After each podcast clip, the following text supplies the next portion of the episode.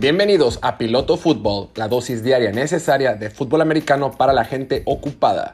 Soy Jorge Torres, comenzamos. Hola, ¿qué tal? Bienvenidos a otra edición de Piloto Fútbol, edición del lunes, lunes 16 de agosto de 2021.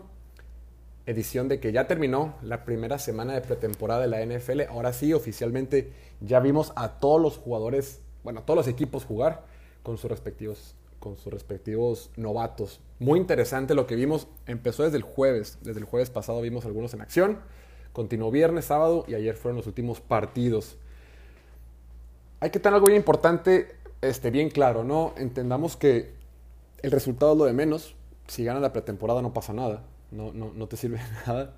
Eh, lo importante es ver cómo se adecuan tus jugadores novatos que entren un poquito en ritmo, que entiendan el esquema que estás tratando de implementar, tanto ofensiva como defensivamente, eh, que los titulares metan los pies un poquito al agua y que retomen, que retomen el ritmo para empezar la temporada con todo. Por eso vemos que los jugadores juegan poco, por eso a veces los partidos son, están rotos y están muy malos al final, porque al final ya juega el banca del banca del banca contra el banca del banca del banca y pues tienes un fútbol americano de menor nivel, los jugadores pues no, tienen, no entienden muy bien el sistema, eh, no se conocen bien, pues, pues es, complicado y baja, la calidad y baja el nivel.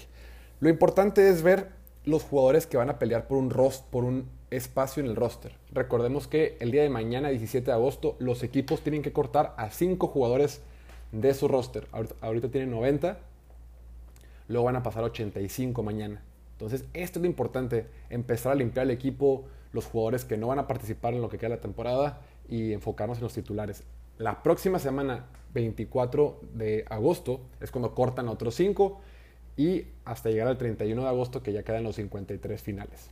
Entonces, ahorita lo importante de esos partidos es ver a los novatos. Todos queremos ver a los novatos, todos queremos ver a los novatos de primera ronda y todos queremos ver en particular a los corebacks. Entonces, en la edición de hoy vamos a hablar brevemente de cómo les fue a cada uno de ellos en su, debut, ¿no? En este inicio de temporada, de, pretemporada, había muchísima expectativa, muchísima emoción. Y bueno, empezamos por, vamos a iniciar por el inicio, como le gusta decir. El primero que jugó fue Mac Jones. Mac Jones entró a finales del primer cuarto, ese partido lo abrió, lo abrió Cam Newton. De él ya hablamos un poquito, entonces va a ser un poquito más resumido nada más. Completó 13 de 19 pases, lanzó para 87 yardas sin touchdowns y, hay que decirlo, sin intercepciones. Yo lo vi muy paciente, disciplinado con, sus, con su juego de pies, jugó con inteligencia, se le vio muy calmado.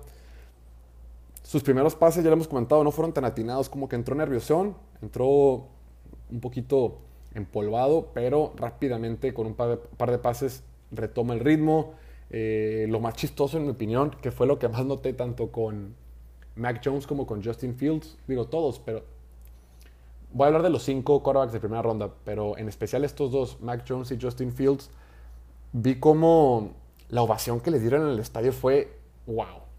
Wow, en el caso de Mac Jones parecía que había regresado el mismísimo Brady en sus tiempos de gloria, así en, en sus años cúspide. Bueno, aunque Brady lleva como 15 años cúspide, sí, el punto, en su punto más alto. El punto es que mucha emoción de parte de los aficionados de Patriots y también de Chicago. En Chicago neta parecía que había regresado el mismísimo Walter Payton a jugar en el Soldier Field. Wow, de pie, aplaudiendo, ovacionando y emocionados. Interesante. Pero bueno, retomando a Mac Jones, su mejor pase fue un pase largo como de 40 yardas en el segundo cuarto, donde tira la pelota en una ruta vertical. Identifica que el safety va a estar cubriendo el centro del campo. Entonces se da cuenta que su receptor Wilkerson, que está en ruta vertical, va a estar 1-1 con el corner. Le da la ventaja a su receptor, pone la bola afuera, o sea, eh, eh, el hombro de afuera, elevada, y le da suficiente aire a la pelota. Al receptor se le cae. O sea, el mejor pase de Mac Jones, el pase largo, al receptor se le cayó. Claro, el defensivo ahí como que medio mete la mano y demás, pero en realidad un buen receptor la debió haber bajado. Yo creo que ese fue el mejor pase. Tuvo otro pase largo, otro pase largo en el tercer cuarto. Mentira, a final del segundo cuarto, cuando lo voló, vuela su receptor en otra ruta. Entonces, eh, en general, me gustó cómo jugó Mac Jones. En general, hizo un trabajo sólido, tomó buenas decisiones, no se le vio fuera de ritmo. Una vez, después de los primeros dos, tres pases, ya se sentía cómodo, se sentía tranquilo, se le veía con paciencia. Se nota mucho con las decisiones que toman los quarterbacks cómo están de, pacientes o cómo están de tranquilos. Cuando, entienden que su línea ofensiva le va a dar un tiempo mínimo para tirar, cuando tienen ese reloj en la cabeza y saben cómo funciona, se les ve más tranquilos y más calmados y se nota. En el caso de Mac Jones se nota, me gustó. Yo creo que no va a ser malo. Digo, mínimo nos demostró que no va a ser pésimo quarterback. Claro, esto lo voy a decir mucho es pretemporada, es la semana 1, nos podemos llevar las cosas con calma, pero pues honor a quien honor merece, creo que lo hizo bien y yo creo que es prueba de que no va a ser malo, no, no va a ser un fiasco pues. Entonces, ojalá que toda la temporada se quede en la banca, ojalá que Cam Newton se quede como titular, Cam Newton le queda un año en su contrato, es, perdón, firmó un contrato por un año nada más, no le va a pasar nada a Mac Jones, al contrario, va a aprender, si se queda en la banca va a aprender mucho y con menos presión. Ya la siguiente temporada creo que debe ser la suya. Ojalá que veamos muy poco de Mac Jones, porque, repito, siempre que ves al quarterback novato jugar es porque el, experimentado, el veterano, anda, anda jugando mal. Entonces yo creo que Patriots puede jugar bien con Cam y espero no ver a Mac Jones. Bueno, luego seguimos con Justin Fields, que, repito, jugó contra Miami. Vimos a Tua, vimos a Justin Fields y, y lo hizo bien. Lo hizo bien. Estadísticamente fue sólido completó el 70% de sus pases, 142 yardas, un touchdown, cero intercepciones, pero ya lo hemos comentado, entró fuera de ritmo. Sus primeras tres series ofensivas no consiguió un solo primero y diez, pero conforme, fue avanzando en sus repeticiones ya retomó o tomó el control de la ofensiva. Algo que me, me, llamó la atención, a Justin Fields se le critica mucho por no saber leer el campo cuando estaba en colegial en Ohio State decían que era un quarterback que no tenía esa habilidad de leer el campo completo. ¿Qué quiere decir? De ver, cuando lees el campo completo se refiere a que puedes ver todas tus opciones. En cada jugada, en teoría, cada quarterback tiene cinco opciones para tirar pase, cinco eh, jugadores elegibles. Aquel que lee el campo completo puede identificar a la mayoría de ellos, ¿no? O sea, tener de dos a tres opciones para tirar. Los quarterbacks que son de una sola lectura dicen, antes de sacar el balón, dicen, ¿sabes qué? Este, en esta jugada voy con mi receptor X y toda la jugada me voy a enfocar en él y cuando lo vea solo se lo voy a tirar. Un coraje que sabe leer el campo, checa el receptor X, si no le gusta, va con el segundo receptor, si no le gusta, va con el tercero, si no le gusta. No, tener esa habilidad de leer el campo en cuestión de microsegundos, ¿no? Es, es pues no tienes el tiempo como en el Madden donde nada más agarras al quarterback, corres poquito para atrás, ganas tiempo y sueltas el pase. No, aquí no te puedes hacer mucho para atrás tienes microsegundos para tomar decisiones y para determinar si tu receptor va a estar solo o no. El punto es, eso se le criticaba mucho a Justin Fields cuando estaba en la universidad con Ohio State. Decían que era un quarterback de una sola lectura. Y en este partido demostró lo contrario. Demostró que, que tiene la habilidad de leer, pues si no el campo completo, sí tiene capacidad de hacer sus lecturas de medio campo bastante bien. De tres o cuatro receptores, de tres o cuatro opciones y habla de, su maduración. En Ohio State, en sus últimos partidos, ya le veíamos esa habilidad. Pero de repente pasa mucho con, opiniones que se generan de ciertos jugadores o en el deporte en general. Vemos, alguien dice una opinión válida de un jugador y así lo estigmatizamos, así lo catalogamos y así queda etiquetado ese jugador, ya sea que en cualquier deporte, eh, el deporte que tú me digas, eh, nos quedamos con una, narrativa permanente. Y eso yo creo que fue el caso de Justin Fields. Mucho de lo que hizo al principio de su primera temporada en Ohio State se le quedó para siempre. Y no es cierto, se ha desarrollado. Y el punto es que el sábado lo vimos.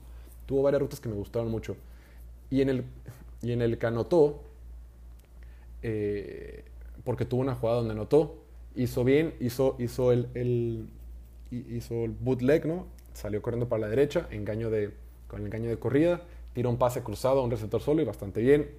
No fue tan impresionante porque eh, el receptor estaba solo, pero pues, tira, un buen pase, lo coloca y anota. Entonces eso, eso se vale.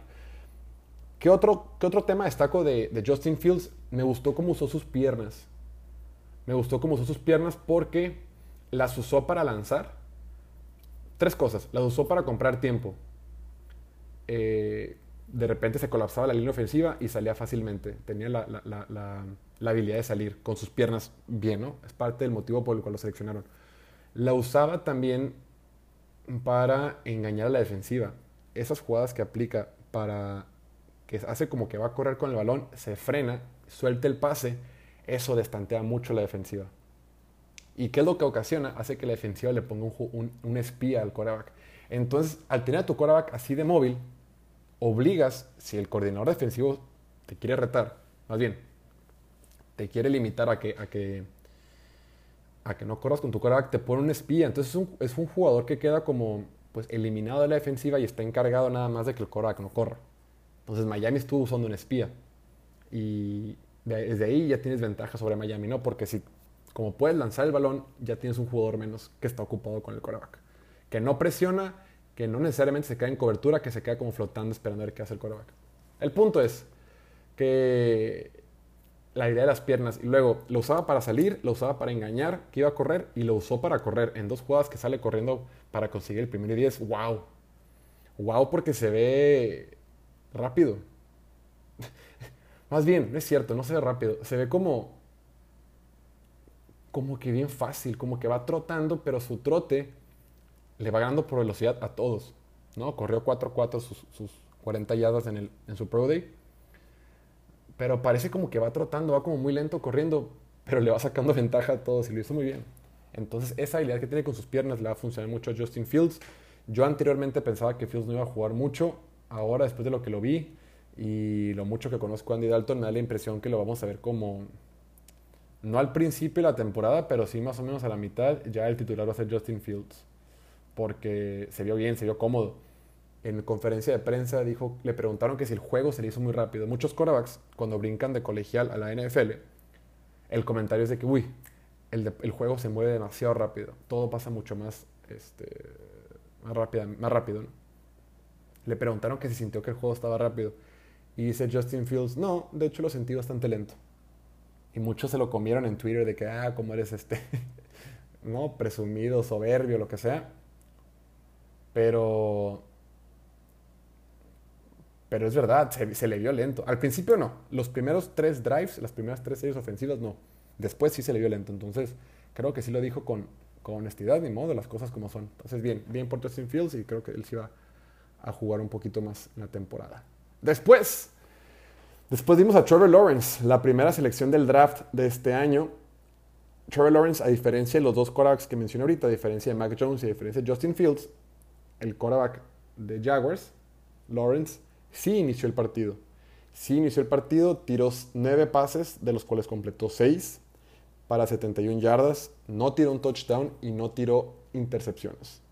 Desde el primer snap lo pusieron a lanzar saca la, saca la jugada y me da risa, como que, no sé, se vio como, como que qué lindo, ¿no? Porque como que sí, muy emocionado, va a sacar el pase, está plantando sus pies, buscando receptores, pero se tarda una eternidad. Bueno, una eternidad para el NFL, se ha tardado unos 3 segundos y medio, 4 segundos, y la línea ofensiva colapsó. O sea, nada más evidenció que la línea ofensiva de Jacksonville otra vez va a ser top 10 de las más malas. Por algo fue de las más malas el año pasado. Y todos regresan, ¿eh? Es la misma línea ofensiva del año pasado. Sí, con más experiencia y un poquito más de, de, conocerse por trabajar en equipo, pero la línea ofensiva es mala. Pobre Trevor Lawrence. Pero después entró en ritmo en unas jugadas, unas jugadas donde era tercera oportunidad. Se plantaba bien, identificaba la defensiva y colocaba buenos pases. El pase más importante que le vimos, eh, tercera oportunidad de nuevo. Browns Cleveland solo presiona con cuatro y le dan tiempo para lanzar. Ahí sí la línea ofensiva estuvo bastante bien porque pusieron a jugadores extras al bloqueo, aguantó, tuvo ahí sí tuvo una eternidad para lanzar, creo que tuvo como 7 segundos. No encontró, no encontró, no encontró y lanzó un pase, una ruta.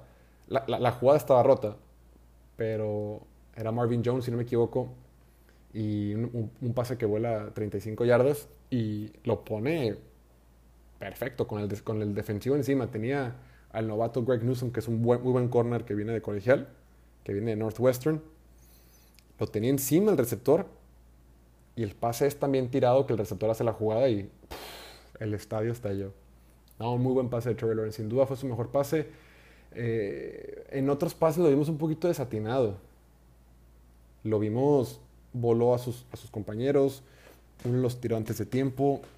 Tiene ahí sus cosillas. Yo creo que fue regular, fue una actuación regular.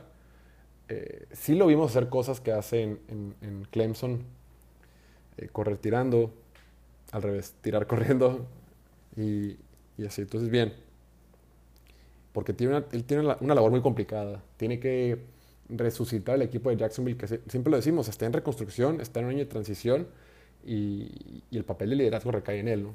Entonces, necesitamos ver más de él porque él sí tiene la titularidad prácticamente asegurada. No, la tiene asegurada, aunque Urban Meyer ha dicho que, no, que nadie tiene su chamba segura, pero en el caso del quarterback sí. Después tenemos a Zach Wilson, que fue el quarterback de Jets, también arrancó como titular. El quarterback seleccionado segundo global en el draft del 2021. Tuvo una actuación discreta, bastante discreta, sencilla, pases muy, muy, simples.